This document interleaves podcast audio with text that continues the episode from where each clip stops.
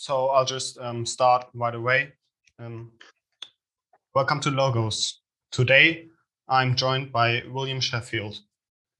First of all, it would be great if you could just give a brief introduction of who you are and what it is that you do.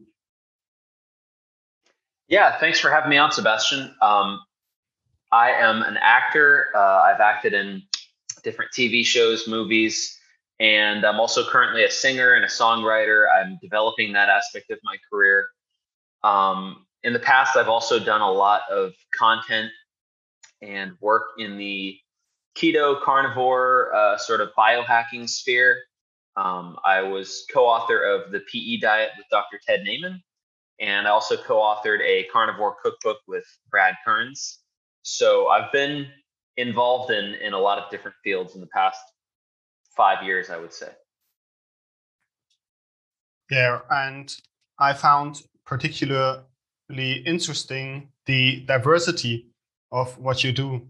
So, not completely focusing on one pursuit, but um, yeah, just doing something and then pursuing another idea of yours. How would you say do you determine what you think is worth doing? Because of course you need some kind of talent and then the interest in it. Absolutely. Um, to me, I, I always give these passions and I give these interests time to develop. Um, I don't immediately or rashly jump into anything. And there's always a goal behind it. But I have learned over time that there are times in your life when you want to be completely committed to one goal. And there are times in your life where you can juggle multiple projects. Um, for example, when when we were writing these two books, um, that year I was completely committed to writing. I wasn't involved in music. I wasn't involved in acting. Um, that was my complete focus, uh, as well as creating content in that area. Same thing with, um, you know, say when I was acting on on the Power Rangers show, that was all I did for that entire year. But there have been other times, like in 2019, where I was, you know, creating keto carnivore content, promoting the books, doing uh, podcasts, running my own podcast, writing a newsletter, acting, um, learning music, singing, and songwriting, and doing all those things at once. And that was okay as well. Um, that was thought out, and there was an intention behind that as well. So I think at the end of the day, it always comes down to your goals, and you have to have priorities behind the goals. And based on those priorities, then you can determine how much you can afford to have on your plate at, at any one time. Sometimes that's a lot, sometimes that's just one thing. Yeah, of course. Um, I, I think that's a really good um, definition. Of course, you you on on a basic level, you always have an, an infinite amount of goals. Um, for example, already when you go into a sphere of uh, wanting to become healthier, it is um, important to substructure maybe a biological goal of accumulating as much fat as you can in order to survive a cold winter to um yeah I, I want to be healthy and look and feel good and that that kind of requires that you sacrifice these kind of present goals that give you a quick satisfaction for goals that are further in the future so what would you say when you determine what you do what what is your primary factor for decision? Would you say it makes you personally happy, or you think it kind of has a bigger purpose? Yeah, no, happiness is. I, I I wouldn't say that I need immediate happiness. That's not something that I chase, but fulfillment and being excited on a daily basis about what I'm working on. That's a big part of it. Um, I, I do approach it with there's a long term plan, but the way that I get to those long term goals that I have that are 20, 30 years out in the future is going to be very nonlinear. Um, it's going to be impossible almost to predict a a set linear path as to how I'll achieve those. So in the short term, the most important thing is accumulating as much experience as possible and moving myself steadily in that direction. Um, and it's a little bit of following an inner compass. And I think that our inner compass guides us in the direction of curiosity and in the direction of passion. And I think that that's an important thing to pay attention to. You don't want to change your plans 180 degrees overnight anytime you pick up a new interest. So I have a friend who says that um, you want to wait when making major decisions to the point where it's a good decision when you're sober and drunk. so basically, you you want to make sure that it's it's really a good decision to pursue that. Um, but yeah, for for me, I I definitely pay attention to the short term and the long term considerations. Um, and it's not always the most important thing to be super happy in the short term, but I do think that joy is a natural byproduct of following the right path for yourself. Yeah, that's um, the the concept um, you've just named. Um, kind of this idea of following just your consciousness, and that the best will come about by doing so. Um, I'm really intrigued by the concept um, that Carl Jung, um, the psychologist, proposes there with the idea that um, this is the voice of your unborn self that's kind of telling you where you can go.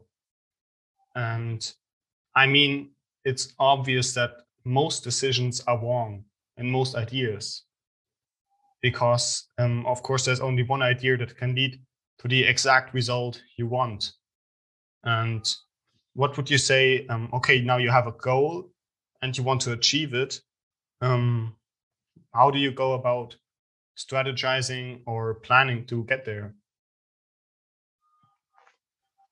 I I let the goal take place in my mind over time. I, I don't immediately rush into it, but let's say over the course of two to three months, I've realized that this is slowly becoming more and more important to me.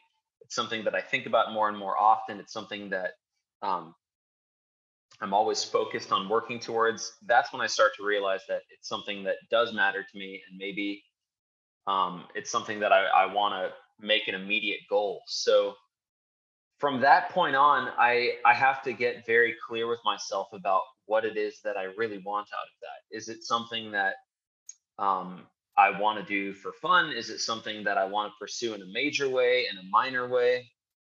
Um, but really, for me, I think about what's what's the long term aim with this. You know, where am I trying to go?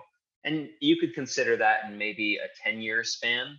And then I would usually think, all right, in more of a, a midterm, let's say six to 12 months, where would I want to go with this particular goal? And then I would think, okay, so what does that look like in terms of either a daily process or a monthly target that I need to hit, um, or maybe a weekly target? And once you get down to that sort of granular daily, um, let's let's say within the frame of a month, that's when in my opinion you you kind of want to use your intuition and that's when i believe that doing something is better than nothing. Um, and one way that i approach that just so that i'm not just randomly doing stuff is that i will basically make a list. It's very similar to um, an approach that tony robbins calls rpm which is results planning method or actually rapid planning method i think it is. Um, but it it focuses on results purpose and massive action plan. So, long story short, you've got a goal, you have a reason for pursuing it, and then you determine what action is going to get you to that goal. And essentially, give yourself five to 10 minutes, write down absolutely everything you can think of that could potentially get you towards that goal. And then what I do is I will start to rank those um, I'll basically prioritize that list. You could do A, A, B, C, D, You could do one, two, three, four, five. You could uh, prescribe points to them, but um, I think I think I'll usually just number it, and by that point you'll see the top one, two, and three actions. That's usually where I try to put my time into because I think that's where you'll get the best return on your on your investment of time. And yeah, and then that just becomes part of my my daily schedule or my weekly or my monthly goals and those are things that I begin to pursue. Um, and that's that's that's really how I approach goals. I mean, I've I've tried a lot of different systems, but I found that one of the most important things is simply the ability to take action. So you could have the best system in the world, but if you're not actually taking action on that, then it's it's kind of pointless. Um, at the same time, you do want to have some sort of prioritization around what you're doing. Otherwise, you can just, you know, be spinning in circles and end up nowhere after 10 years. Right. Yeah. Um, what I found to be extremely useful is kind of like a similar approach, but um, basically putting this into my calendar um, mm-hmm. and getting the the closer the date becomes, making my plans more uh, higher in resolution. So really broadly shaped out in the future, but when it comes to months, weeks, and uh, especially days, to really shape out what I have to do. And I, I, I guess many people would um, see this rather as a constriction than freedom. Um, but it's it's a real relief not to be worried about okay what do i have to do today? Um, because of course we have to do something. That's um, yeah as you said it's better than doing something than nothing.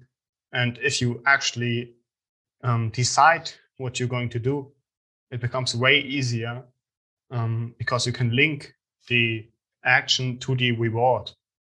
Because you know yeah. okay if i'm going to do this today tomorrow then i'm going to be there in a week, especially when it comes to, um, yeah, for example, health wise ideas. Um, people have seem to have um, a special difficulties with maintaining such habits.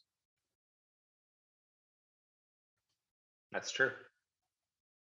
And um, I, yeah, your the approach of your PE diet with Ted Naiman I found it really interesting because it's kind of, um, and I believe that was your goal to get out of these typical dietary doctrines and just look at basically how do we work and what would be optimal. Could you kind yeah. of give the um, elevator pitch for how this works? Yeah, so the PE diet stands PE stands for protein to energy ratio. And we coined that PE diet term to essentially encapsulate a diet that focuses on increasing your protein to energy ratio because that tends to be one of the top one or two actions that you can take that will dramatically affect you know the vast majority of your other biomarkers and health markers in a positive direction. So when we talk about protein and energy protein, you know, being simply the protein macronutrient, energy being uh, the carbohydrate macronutrient, and fat macro. So those are your two energy macros. The body is not super well adapted to using protein for energy as an energy substrate. So we've got protein and you've got your energy, uh, your energy calories. And the idea is that the higher up you ratchet that protein to energy ratio, while still allowing yourself to eat to satiety, you will essentially over time gain better satiety at a lower ad libitum uh, caloric intake. Um, it'll lead to increases in, in lean muscle mass and decreased fat mass. And one of the most beautiful things about this for me was simply the fact that over time, it changes your ad lib caloric intake. That's what I experienced. Um, that's what many other people that have done the PE diet have experienced. Um, when you look at protein overfeeding studies and and studies where they they increase protein over time, you'll see that that happens as well. And there's a huge difference between eating, let's say, you know, skinless, boneless chicken breast ad lib as opposed to donuts ad lib. Um, it's you're you're going to get full and you're going to get satisfied at a much lower calorie set point. So that's one of the the beautiful things about the PE diet. And the other side of it that we promoted, I'd say there's two other main components. One is an aspect of time restricted eating. So we promote a very basic 16 8 sort of eating style where you've got your 16 fasted hours. Um, you know, that can that can be as simple as skipping breakfast, having a cup of black coffee or some tea in the morning. Um, basically, avoiding calories in the morning, having a good lunch and dinner. And during that lunch and dinner, you know, that's where you're getting in the bulk of your protein and your calories. And then that allows you another 16 hour window where you can burn through some of that fat. You can upregulate a lot of the hormones um, that come with fasting and experience, you know, an elevation in the autophagy process. So it's a very convenient way to live and to eat. You know, it's two meals a day. It doesn't get a lot more simple than that. Um, two meals a day where you're focused primarily on whole food protein sources. Um, we tend to recommend animal sources just for um, the sheer uh, bioavailability of a lot of the nutrients, um, the nutrient density of those foods. So we tend to recommend that as well as maybe some non-starchy vegetables or low sugar fruits. And then the third component of the PE diet uh, structure would be finding that minimal effective exercise requirement. So Dr. Naiman has seen thousands and thousands of patients throughout the years. Um, and what he's found is that when you can really bring it down to what's most effective and what's so simple to do that there's really no excuse. And what he came down, uh, what he came up with was essentially this 15 minute, one set to failure on multiple body parts uh, type of workout, where let's say you choose a pushing movement, a pulling movement, and a leg movement, and maybe something for the core. You do one set to failure of push ups, one set to failure of pull ups, uh, one set to failure of squats or jump squats or anything like that, and then maybe some sort of leg raise for the abs. Um, if if you are a complete beginner or you haven't really developed strength, um, there's a lot of pulling variations that don't require you to do pull-ups. Same thing with the chest.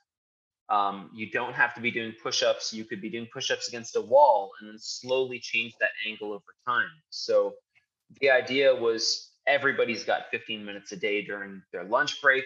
You can experience pretty impressive results with this. And uh, Dr. Ted Naiman's a great example of that. He's built his his physique around um, calisthenics and around this style of training that doesn't require the gym membership, doesn't require uh, very complicated, time-consuming programs. So that's basically the PE diet philosophy in a nutshell.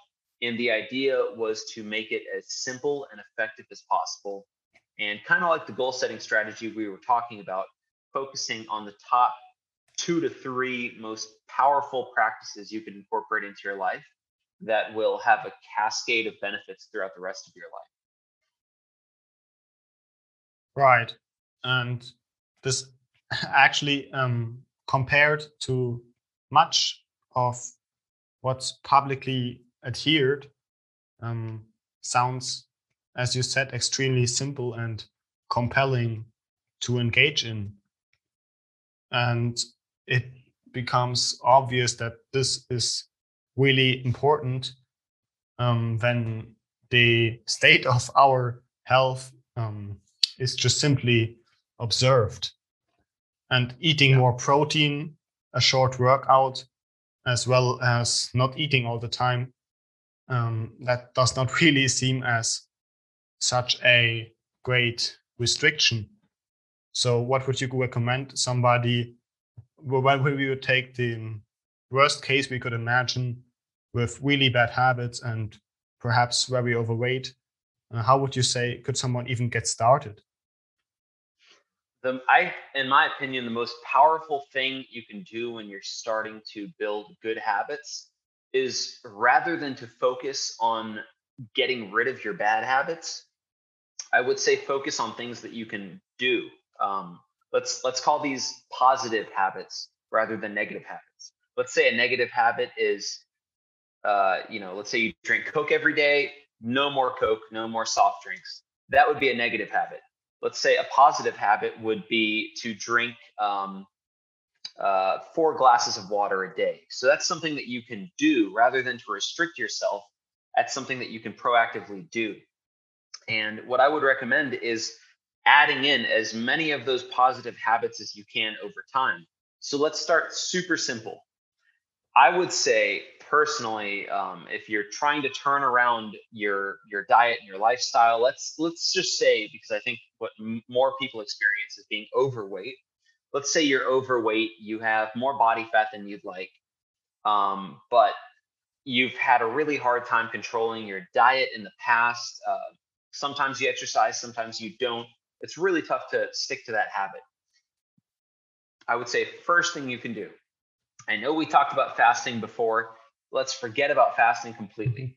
First thing in the morning, um, whatever you'd usually eat for breakfast, cool. But what we're going to do is add in three eggs, or maybe we'll add in um, a, a, serving of, of steak or some sort of maybe lean red meat. Um, maybe even simpler, if you want to go simpler and you're saying, ah, I don't have time to cook in the morning, there's no time for that, you add in a protein shake. You're now starting your day with a little extra protein, um, which over time it's it's going to help you ratchet up that protein to energy ratio, which is that is the key to sort of effortless let's not say effortless everything takes effort but a much more uh, simple and effective weight loss. So you add that in there. And then let's say you decide to set a little goal for yourself to eat three or four eggs a day. Um, boom now you're having your protein shake you've got some eggs going on. Uh, that's fantastic. So now you decide all right still going to eat the usual stuff that I eat, but I'm going to see if during my lunch break at work or whenever, I am going to try to have a little bit of chicken or I'm going to have a little bit of salmon. I'm just going to bring this little bit to work. Or I, I could even just go to the store, pick up some sort of um, some sort of already made chicken. Boom, I'll have a little bit of chicken. Now you are slowly starting to displace a lot of foods that maybe were processed or not healthy for you or full of sugar and vegetable oils, you're displacing them with protein. So rather than restricting yourself and cutting all these things out, you're kind of crowding out your hunger for junk with some super nutritious foods that are full of protein. Um, that's that's really, in my opinion, the best way to start going about it, and just slowly adding those things over time to the point where over the over a course of three to six months, your diet is primarily healthy. It is primarily where you want it to be. Um, I think there's always room for maybe a 10% diet variation where you want to have a cheat day or a little carb meal at night or whatever it happens to be. But the vast majority of your diet is healthy. I think that's that's the best way to go. Um, for me, I think some people do better with the all or nothing approach. So let's say, you know, you hit rock bottom, um, you feel like life can't get any worse. Maybe you got a bad diagnosis from the doctor or something major happened in your life and you feel like you're at the bottom and you decide, okay, I can't take this anymore. Starting tomorrow, I'm not eating carbs, I'm not eating sugar. I'm cutting all this junk out of my diet. I'm throwing all the all the junk out of my fridge and I'm going to start a carnivore diet or a keto diet or a paleo diet or a fasting approach, and you just go all out. Some people do much better on that. The only thing I would say with that is if you do that, you have to have a strong enough motivation to get you through the habit creation phase, which can be difficult. You're going to have some difficulty there there has to be such a compelling reason that you realize, okay, I'm sticking with this no matter what. There's no other course of action for me. Most people don't have something that powerful to motivate them. so that's why I would I would recommend sort of the displacing things with protein strategy. And that's that's where I would honestly say people should start. I, I don't I'm not a fan of doing, you know, starting right off the bat with some sort of long fast or a juice cleanse or something like that. Because if you've been eating kind of crappy foods in the past, your body is already undernourished. And then to further restrict what you're eating, it's only going to make you more hungry and more craving for foods after that period of time. So I think you really want to replenish your body in the beginning rather than just cutting everything out.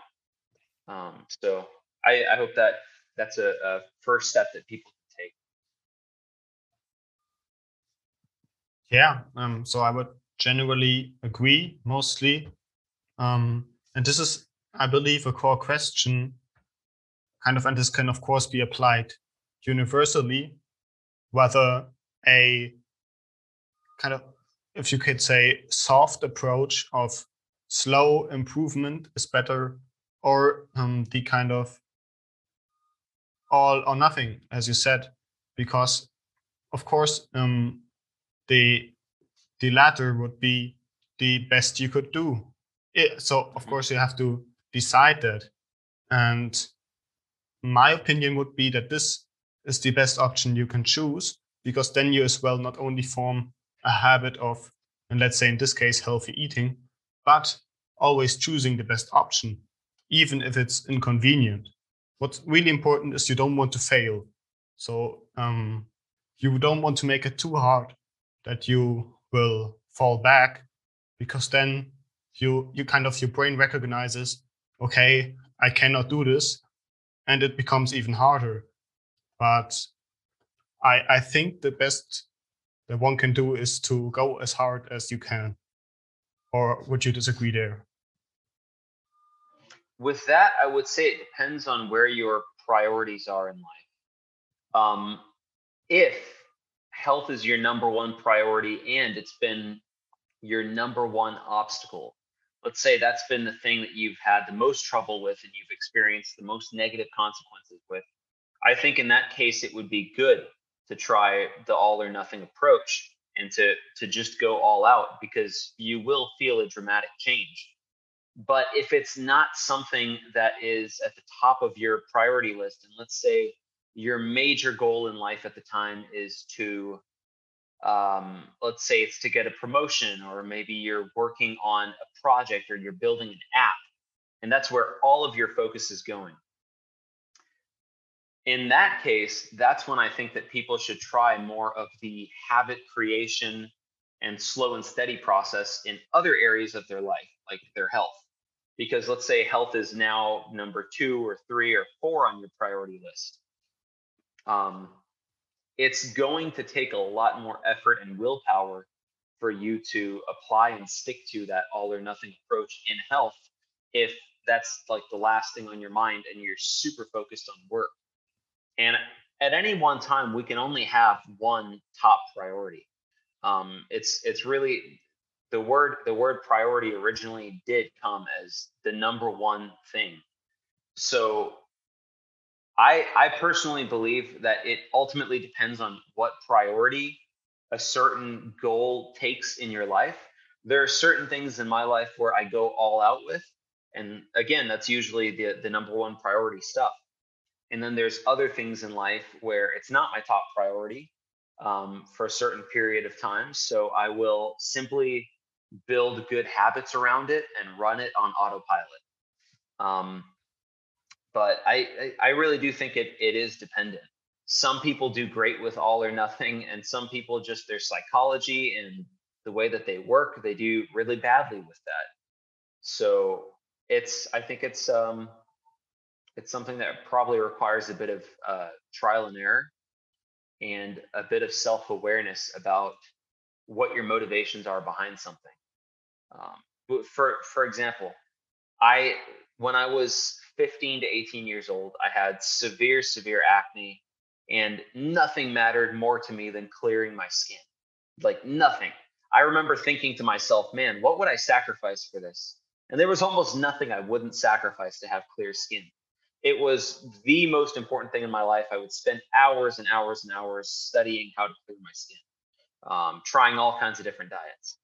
In that period of life, I had no problem going all or nothing because there was nothing more important to me than that. When I was pursuing a career in acting, and it was my first year, there was nothing more important to me than booking a major role. And everything else was secondary to that. Um, all that mattered was gaining that experience and booking that role and doing what it took to do that. So in that period of life, I would have done everything for that, but other habits of my life, um, it wouldn't have been as important for me. So yeah, I, I, that would be that would be my honest answer. I think it depends on your priorities.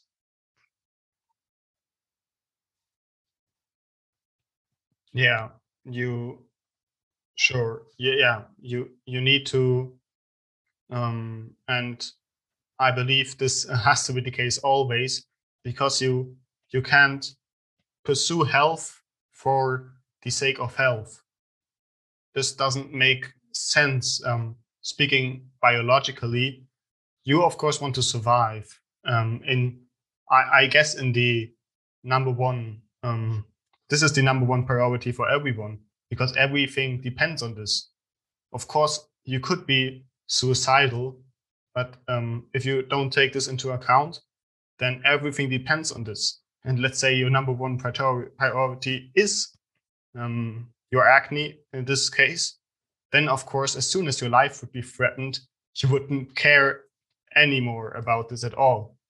So this is kind of really the the perspective that you adopt, and um, yeah. So to to build up kind of a value structure that um, you kind of could adopt in any situation now we would have health then like something important to do whether it's it's for monetary purpose or a career like that um, then in in the pursuit of this um, and that's i think uh, is the number one reason to socialize because it just makes everything easier for you as a group animal um, in your herd and of course, as a team, you can work better. But um, how important would you say is education? Uh, how would you define education? Yeah, sure. Um, that's important. I, um, so personally, I I'm not really um, that into the idea of what's um, currently going on in with college and higher education um, and I'm not really a fan of the system of education in general, but I would say um, just your field of knowledge that you interpret the world with. Okay. I, I, I definitely put that very very high up there. Um, I mean, I think the the major things that I tend to focus on in my life is every day doing something for the body to develop the body, doing something to develop the mind, which usually means some form of education. Um, and then at the same time, doing things to contribute to my major goals in life. And those, those I think are all parts of being a, a full human being. And there's there's the social component to that as well. Um, but yeah, I put I put education very high up there. I think it's something like you know brushing your teeth or or taking a shower or eating every day if if you can find the time to read at least one page a day or listen to an audiobook for at least five minutes a day i think everyone can do things like that so um, i think that's super important and over time as you accumulate more exposure to different books different ideas different figures throughout history different concepts it really widens the horizon of what you can do in your life. Um, if if you you know are born and raised in one town and you're surrounded by the same people all the time, you go through the traditional um, education system, and then you go into the workforce. You specialize in your particular job, and that's primarily what you do. let's say job insecurity happens, there's an economic um, upheaval, or maybe your job is displaced by robots, whatever whatever ends up happening, that's a risky position to be in. And also, you don't really know what options you have outside of that. So I think you always kind of want to stay ahead of the curve with that.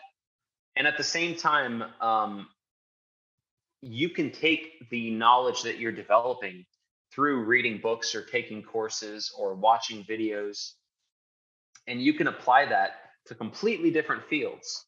Um, I'll I'll read books on history sometimes or or great figures, and I'll think to myself, how can I apply that in my music career? How can I apply that with my personal brand?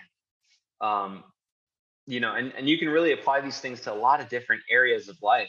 You can look at tiny little daily routines that um, you know people people have incorporated into their life. You could take that and, and adopt it and see how that works for you.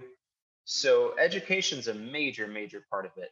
Um, i think back to my personal development journey really began when i was about 19 or 20 um, up until then i was uh, motivated and ambitious but um, I, I didn't really practice any form of personal development besides, you know, trying to get good grades and be a good athlete.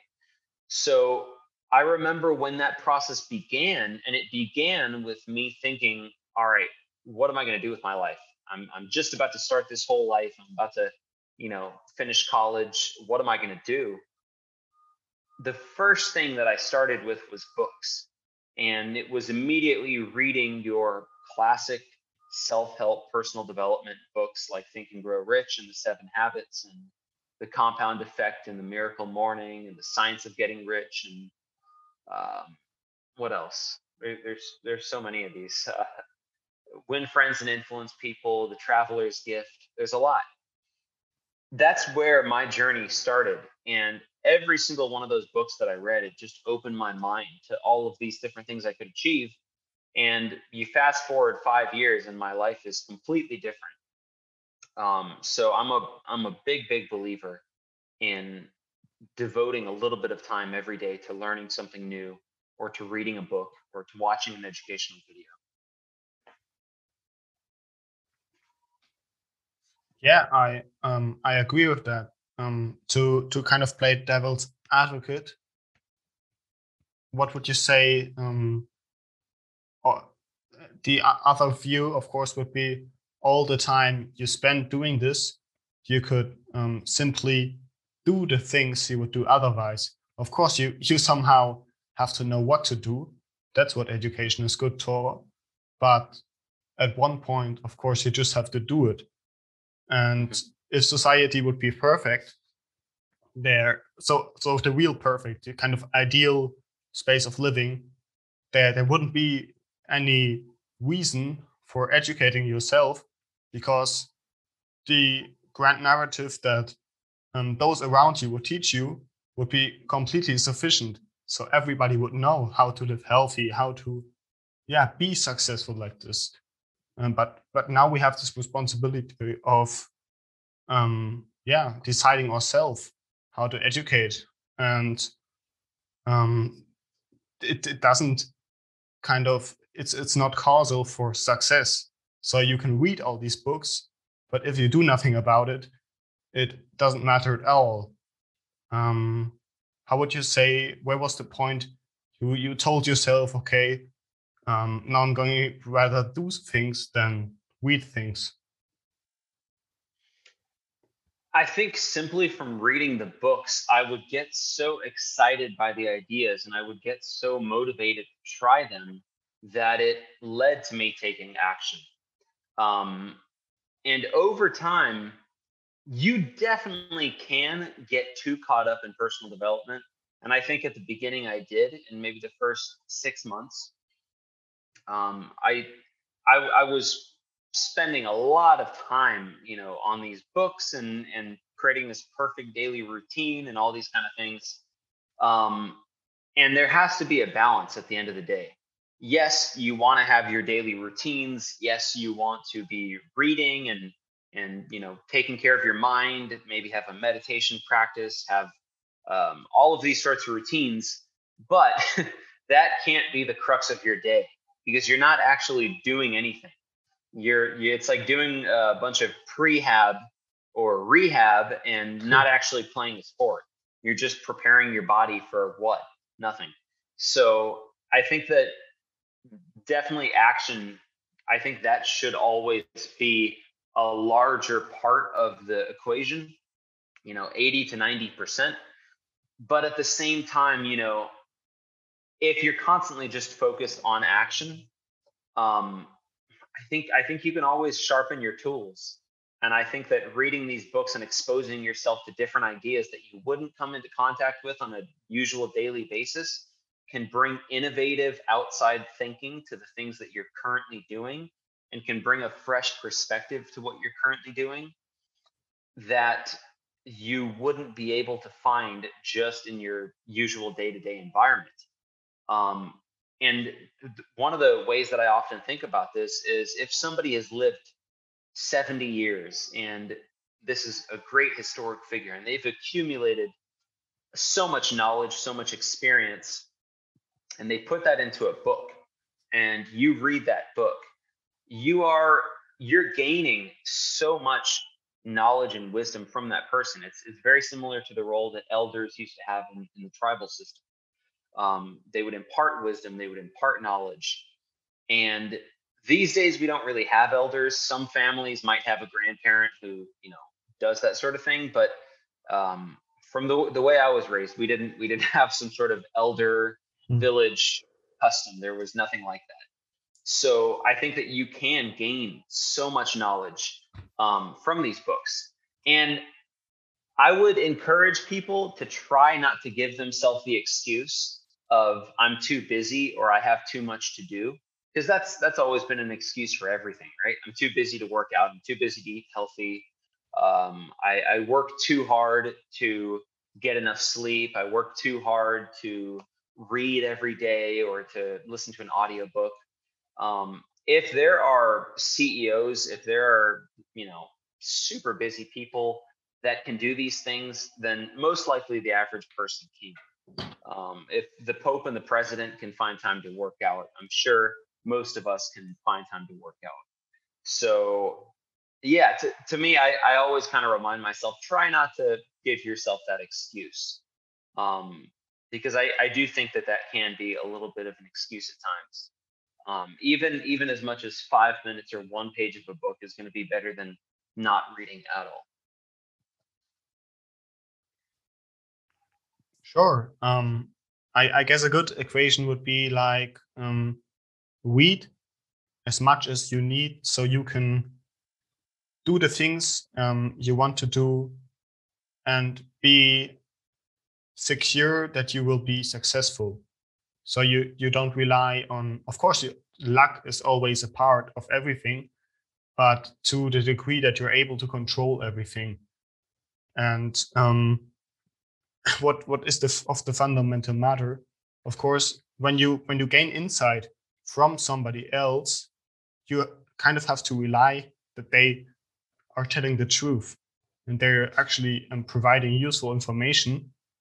And that's why I can believe literature, especially, and as well these kind of, yeah, as you said, these brilliant minds that share their thoughts are so useful because you can you can inhabit a part of their ideas, even though you might not be a fraction of um, what they are in intelligence or um, just conscientiousness. So yeah, that's really useful for people, I would say. And the time aspect, uh, this is my personal anecdote, but ever since I've, and this may be kind of extreme for people, but um, I maybe spent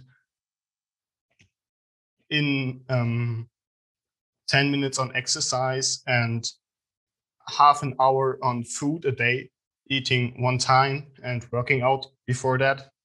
And it has made me all the time I've spent on finding and improving a routine has made me so much more productive that it paid out exponentially. So I believe these kind of excuses you mentioned are rather well, um, yeah, that's exactly what they are excuses for the inconvenience this provides. Um, and there, this um, is a different point where um, it comes to the goal setting, and there's where I kind of this is um, rather like um, my my idea what I find a bit difficult because of course you have to not only pursue something that is good for you but as well for others. And in your acting career um, I've heard a talk you've given and at the beginning you kind of mentioned a joke. Um, you you would guess then it would be really useful not only to provide entertainment but as well the kind of health education to kids so it can be as well really hard to distinguish between um, providing something useful or actually providing damage.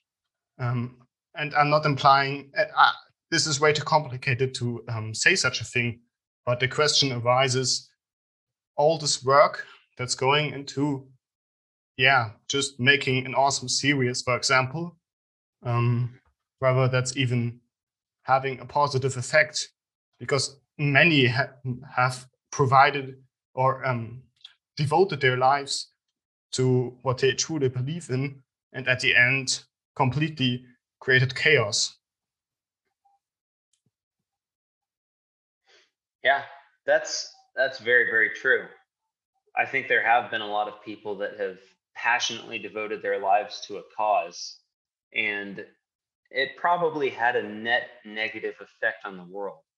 So that's that's an interesting concept and it kind of makes you wonder how do you navigate that moving forwards? And I suppose it's it's a lot easier in hindsight to see when people have had a negative effect on the world if their efforts were misplaced or not. Um, I think, you know, a lot of the times it's easy to paint people in the light of history as on the right side or the wrong side of history.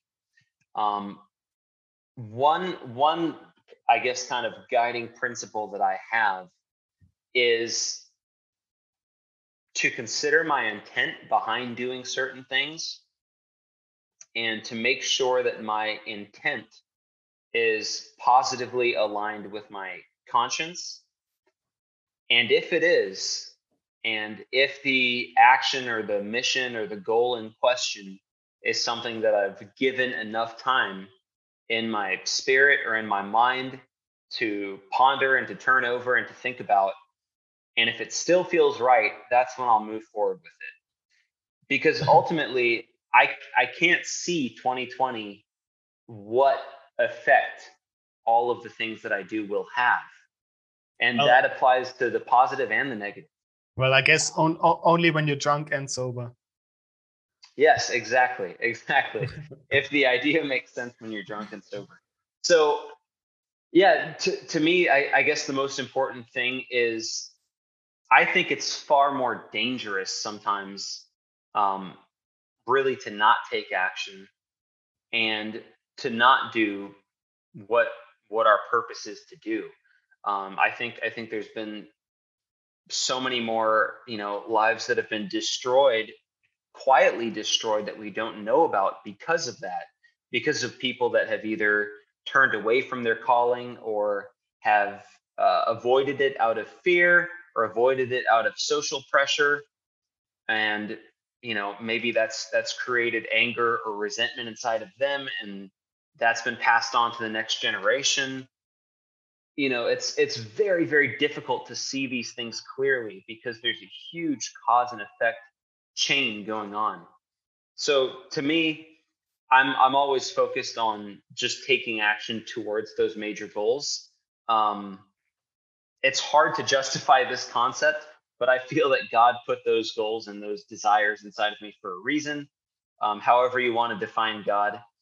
And I figure that they're there for a reason. I'm going to pursue them, and so far it's it's gone well enough, and uh, I hope it continues that way. yeah, um, me too. To to kind of summarize this in my own ideas, you yeah we've talked about you have kind of different goals and you have to substructure them and what you define define as god um, and in this kind of postmodern nihilistic society we have pretty much lost the the sincerity of belief and a, the the idea of atheism has spread rapidly.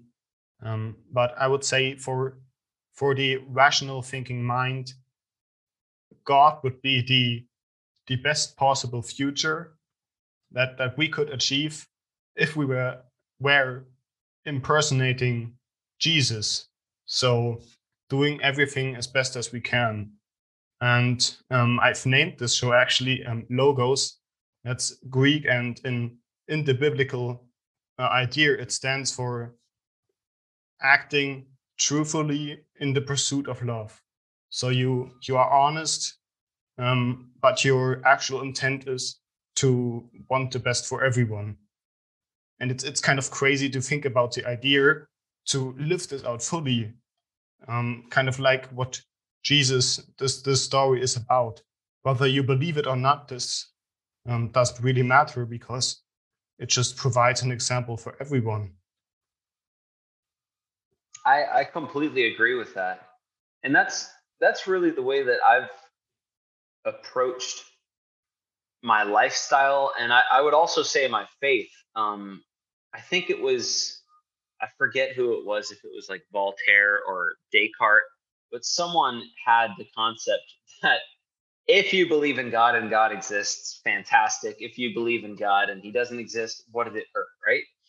And I've always thought the mm. example that I've been given through faith, and as well as that concept of logos and doing things as best as you can do them in the example of Christ or a figure like Christ, um, there's it, there's not too much else you can strive for or strive to do in life beyond that. That's that's a fantastic example. So yeah that's that's the way that i've approached it. I think that um parts part of the the fruit of faith is action and taking action in the right direction. So yeah i i would say i agree with that statement that makes a lot of sense maybe um, it's, it's, really it's really not something yeah. I think about too often though. I got to admit, it's it's almost like faith plays a part in my life and it governs and guides my decisions. But it's not something at this point in my life that I care to dissect anymore. I think early on it was very important for me to dissect it and to understand okay, is this real? Is this not real? What's believable here? what hypocrisy has there been in this tradition or that tradition and at this point i figure it serves a very important function in my life and i just keep it going that way well there's there's this idea of um, the imitation of christ and it kind of speaks of your if you were in this position you would do exactly that. You wouldn't be studying philosophies in order to find it. You would just adopt it. And yeah. of course that's that's far different than what one talks about. In fact most if we're not committed to this idea of honesty which unfortunately few people are because it's quite difficult to be honest um, then then the simply the um, the difference between what you say and do is um, so great that it doesn't really matter what you think because you have to act it out in some way. And this is kind of a mm-hmm. paradox because you can't be Christ if you try to imitate him, but imitating him means that you are not Christ. And um, mm-hmm. that's, yeah, I, I can really get that. Um, it you you can be um, really educated and know things, but fundamentally it comes down to what you do. And yes. yeah that's um that's a great point. And it's it's kind of like it's another um it's kind of the opposite because somehow you have to stop thinking. If you're constantly thinking you're not acting out. So um and that's like this idea of carpe diem i think which which many interpret kind of like of the opposite as what it is um, thinking like it's the pursuit of short-term pleasure or something to live in the day but yolo. Yeah exactly. But yolo of course can exactly mean okay you only live once so make the best of it. And yes exactly exactly. um it's yeah that's a great comp um a great idea there, there was something that I had posted, I think, on my Instagram where I put as the caption in a moment of, of courageousness, I put at the end of my life, there will be no unanswered questions. Um, I may not, I may not accomplish like everything that I set out to do, but at least I'll never have to ask myself the question, what if? And that's the way that I approach carpe diem or YOLO, whichever you want to choose. Um, that's that's the way that I approach it. You know, we've we've been given this this very very precious opportunity to live life, and in some ways, this is very much like a game, and it very much is a game that you can play to the best of your ability, and you can level up, and you can see how far you can go and you can grow as much as possible and you can you know like any rpg that you play you try to you try to maximize all of your different skill sets and go on quests and gain experience and you meet people along the way and it's it's a hell of a journey. And life is very similar to that but i think most people don't realize that. Most most people think that their life or their path is almost kind of carved out for them. So they never go on that adventurous journey um, usually out of fear right? Because it's it's a scary thing to do and i totally get that but i think that I, i've always believed that it's worth doing and i kind of approach it now i'm starting to realize that that maybe it's a stoic philosophy but I, i've kind of approached it from that deathbed perspective looking back thinking in the grand scheme of things going for the things that you fear was not actually that scary. It, you know, if let's let's say for me, if I was scared to release music, um, which which you are deathbed. Of, of course, you are. Um, yes, some degree. I, I I am. I am. Um, that and basically everything else I do. And I thought if I allowed that to stop me, and let's say you're on your deathbed and you look back and, and you regret that, how scary was it really in the grand scheme of things? How how terrible was that really? If if you, eh, your friends think, "Wow, you know, your song sucks," or if uh, your your parents question your decision, or um, any of these things that we fear and we think, "Oh God, what if?" And usually it's judgment. I think that's a lot of the time it's either judgment or financial instability. I think are is what a lot of people fear. Um, but at the end of the day, man, humans are so capable and so adaptable and so resilient. And when we're placed in difficult situations and when we're placed in um, uncertain situations, we're very, very quick to assess our circumstances and our surroundings and to adapt and figure out what we need to do to succeed and overcome. So I feel like at the end of the day, you don't want to live a, a, pointlessly risky life, but I do think that you should take risks in the pursuit of your deepest desires and the things that you want to accomplish. Um, and I don't think fear should be your reason for not having done those things. Huh. Well, um, you kind of always have to take risks. Uh, allowing myself some quite some quite dark humor. Um, if if we would now have extreme food shortages, both of us would be in um, opposition to the general population, quite difficult situation in for survival, and that could be a risk, you know. but yeah, um, yeah, you have to decide that it's worth it, and there there's kind of the the idea of you maybe have to transcend biology because your body is telling you what to do, but sometimes, mm-hmm. especially in our modern times, um, the body isn't adapted to what's really good for us. and not only on a level of health, but as well this kind of risk aversion we have. So it's way more. Um, we we care way more about what we may lose than what we could gain. For example, with financial stability. So, um, yeah, entrepreneurship or such pursuits are we we kind of um, yeah um, of course and everyone is faulty of this but um, we aren't aware of what we actually would be able to do because we're scared that it might go wrong. To yeah. to not overstate this um, people are extremely different.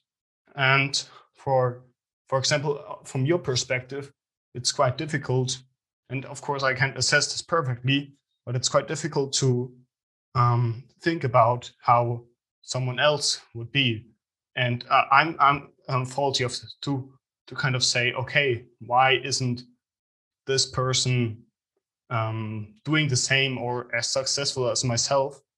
Um, the is merely in IQ, IQ, um, and conscientiousness, and the impact on life are enormous. Kind of one third of the population are between an IQ of 85 and not even capable of um, executing basic orders. And that's really difficult to to do such things. So you could say that's that's this um, kind of a awful privilege that you have. Um, but of course, you could use the responsibility to boost others um, so what would you think? How how can you empower someone even if they're not as capable? I think that's that's a really good point. We we are not all given the same abilities or talents or the same starting point in life. It's really not a fair race. At the same time, if we're here and we do have a hand that we've been dealt, ultimately it is up to us as to how we play that hand. And at the end of the day, it's always most advantageous to to play the hand to the best of our ability advantageous to ourselves to our family to our society um, to the world in general so i think at whichever starting point you're at in life you you want to seek to do the absolute best you can throughout that journey. And the end result of that may not always look like success. Um, survival sometimes might be the best, um, which that's that's a tough thing to say, but it it really does depend on the individual. So that's that that's that's a really really interesting point because yes we're definitely not all starting from the same place or with the same tools or abilities. Um, so with that being said you brought up another important point about whether or not it's our duty to empower others um, if we have certain abilities if we have the ability to um, to make good decisions or to process and digest information take action on it. Um, and I'm I'm a strong strong believer in that. Um, I I do believe that it's our obligation if you are gifted in a certain way to share those gifts with your community or with society. Um, yeah, it's, it's as simple as that. I, I just feel that that's an obligation that we have. Absolutely. It's, and um, I think Nietzsche as well said this that um, everyone is the unconscious exponent of a dead philosopher. And of course, not always dead, but given the example, not everyone can understand the science of nutrition and what makes us healthy. But when you write a book about that, and I read it, and I can understand the information and apply it, then you have given me the extreme gift um, that I can improve my life to a great degree. And yeah, it's it's kind of like if you imagine Monopoly, and at the beginning of the game, some people are granted already houses and um, spots, but not that at the end of the game only one survives. It's rather the idea that everyone can get better. It's it's not a it's not a zero sum game. Everyone can yeah succeed, and that's that's such a hopeful idea. It's not this socialist view of the power struggle and when one has to when one improves, another one has to decline. And um, yeah. That, yeah, I think that's the most hopeful thing we have as humanity. Otherwise, it would be quite a yeah pointless um, life. I, I I agree with that. Um, I I want to give one quick example. I just saw my laptop said low battery, and I do not have my charger with me. Um, so just a heads up, if, if my laptop disappears, you'll know why. Um, but so we're, we're talking about having certain talents, sharing them with the world. An example that this reminds me of, and we had kind of touched on um, a, a little bit about faith and things like that earlier on, but there is the biblical story of having these. I, I forget exactly how this story goes, but I think essentially there's three servants. They're each given um, a certain number of, let's say, gold pieces. Um, one buries the gold piece and does nothing with it. Um, one goes out and I think multiplies it to maybe two more gold pieces, and the other is able to go out and multiply it into five gold pieces. And the one that was able to multiply it the most heard, you know, well done, good and faithful servant. The one that just buried it away and then came back to the master and said, Look, master, I've, I've got it. I didn't lose it. Here it is. It's still here. Um, and the master wasn't as pleased with him. And who knows if there is a master that will, at the end of our lives, say, Hey, I gave you this number of gold pieces. Maybe everybody gets different amounts, but I gave you this number of gold pieces. How many did you bring back to me? And some people will bring back less, some will bring back the same, some will bring back more. I get the feeling that a big part of our responsibility and duty here in life is to bring back as many of those gold pieces as possible, which simply put means maximizing our abilities and our talents and our skills sharing them with the world as much as we can and making the biggest and most profound impact we can in the world with the talents that we have. That can mean writing books and doing TV shows and things like that, or it can mean raising your children the absolute best you can, being involved at your at your local schools, at local charities, being involved in your church community, being involved in organizations and causes that you believe in, um, being a strong and valuable member of the community, developing great friendships and relationships. There's no one right way to do it. It doesn't have to look like the Instagram ideal or some, you know, uh, millionaire success story. It doesn't have to look like that. But for each of us, there is a way for us to maximize those talents and to grow them as much as possible so that hopefully at the end of our lives if there is a final judgment we will get to hear you know well done good and faithful servant um yeah i can i can only agree i believe that's a great way to end this and a good philosophy to apply so thanks for coming on. Um, just to give the quick information, where can people find you and yeah, how to interact with your work? Well, thanks for having me on, Sebastian. It's very, very fun to discuss ideas like this. Um, these don't get discussed very often in everyday life. So it was great chatting with you. And right now, um, you know, people can find me on Instagram uh, at William Shewfelt. My last name is S H E W F E L T. Uh, YouTube as well. So youtube.com slash Will Shewfelt. They can, if they're more interested in the health side of things, check out the PE diet dot the PE diet. I think actually it's PEdietbook.com.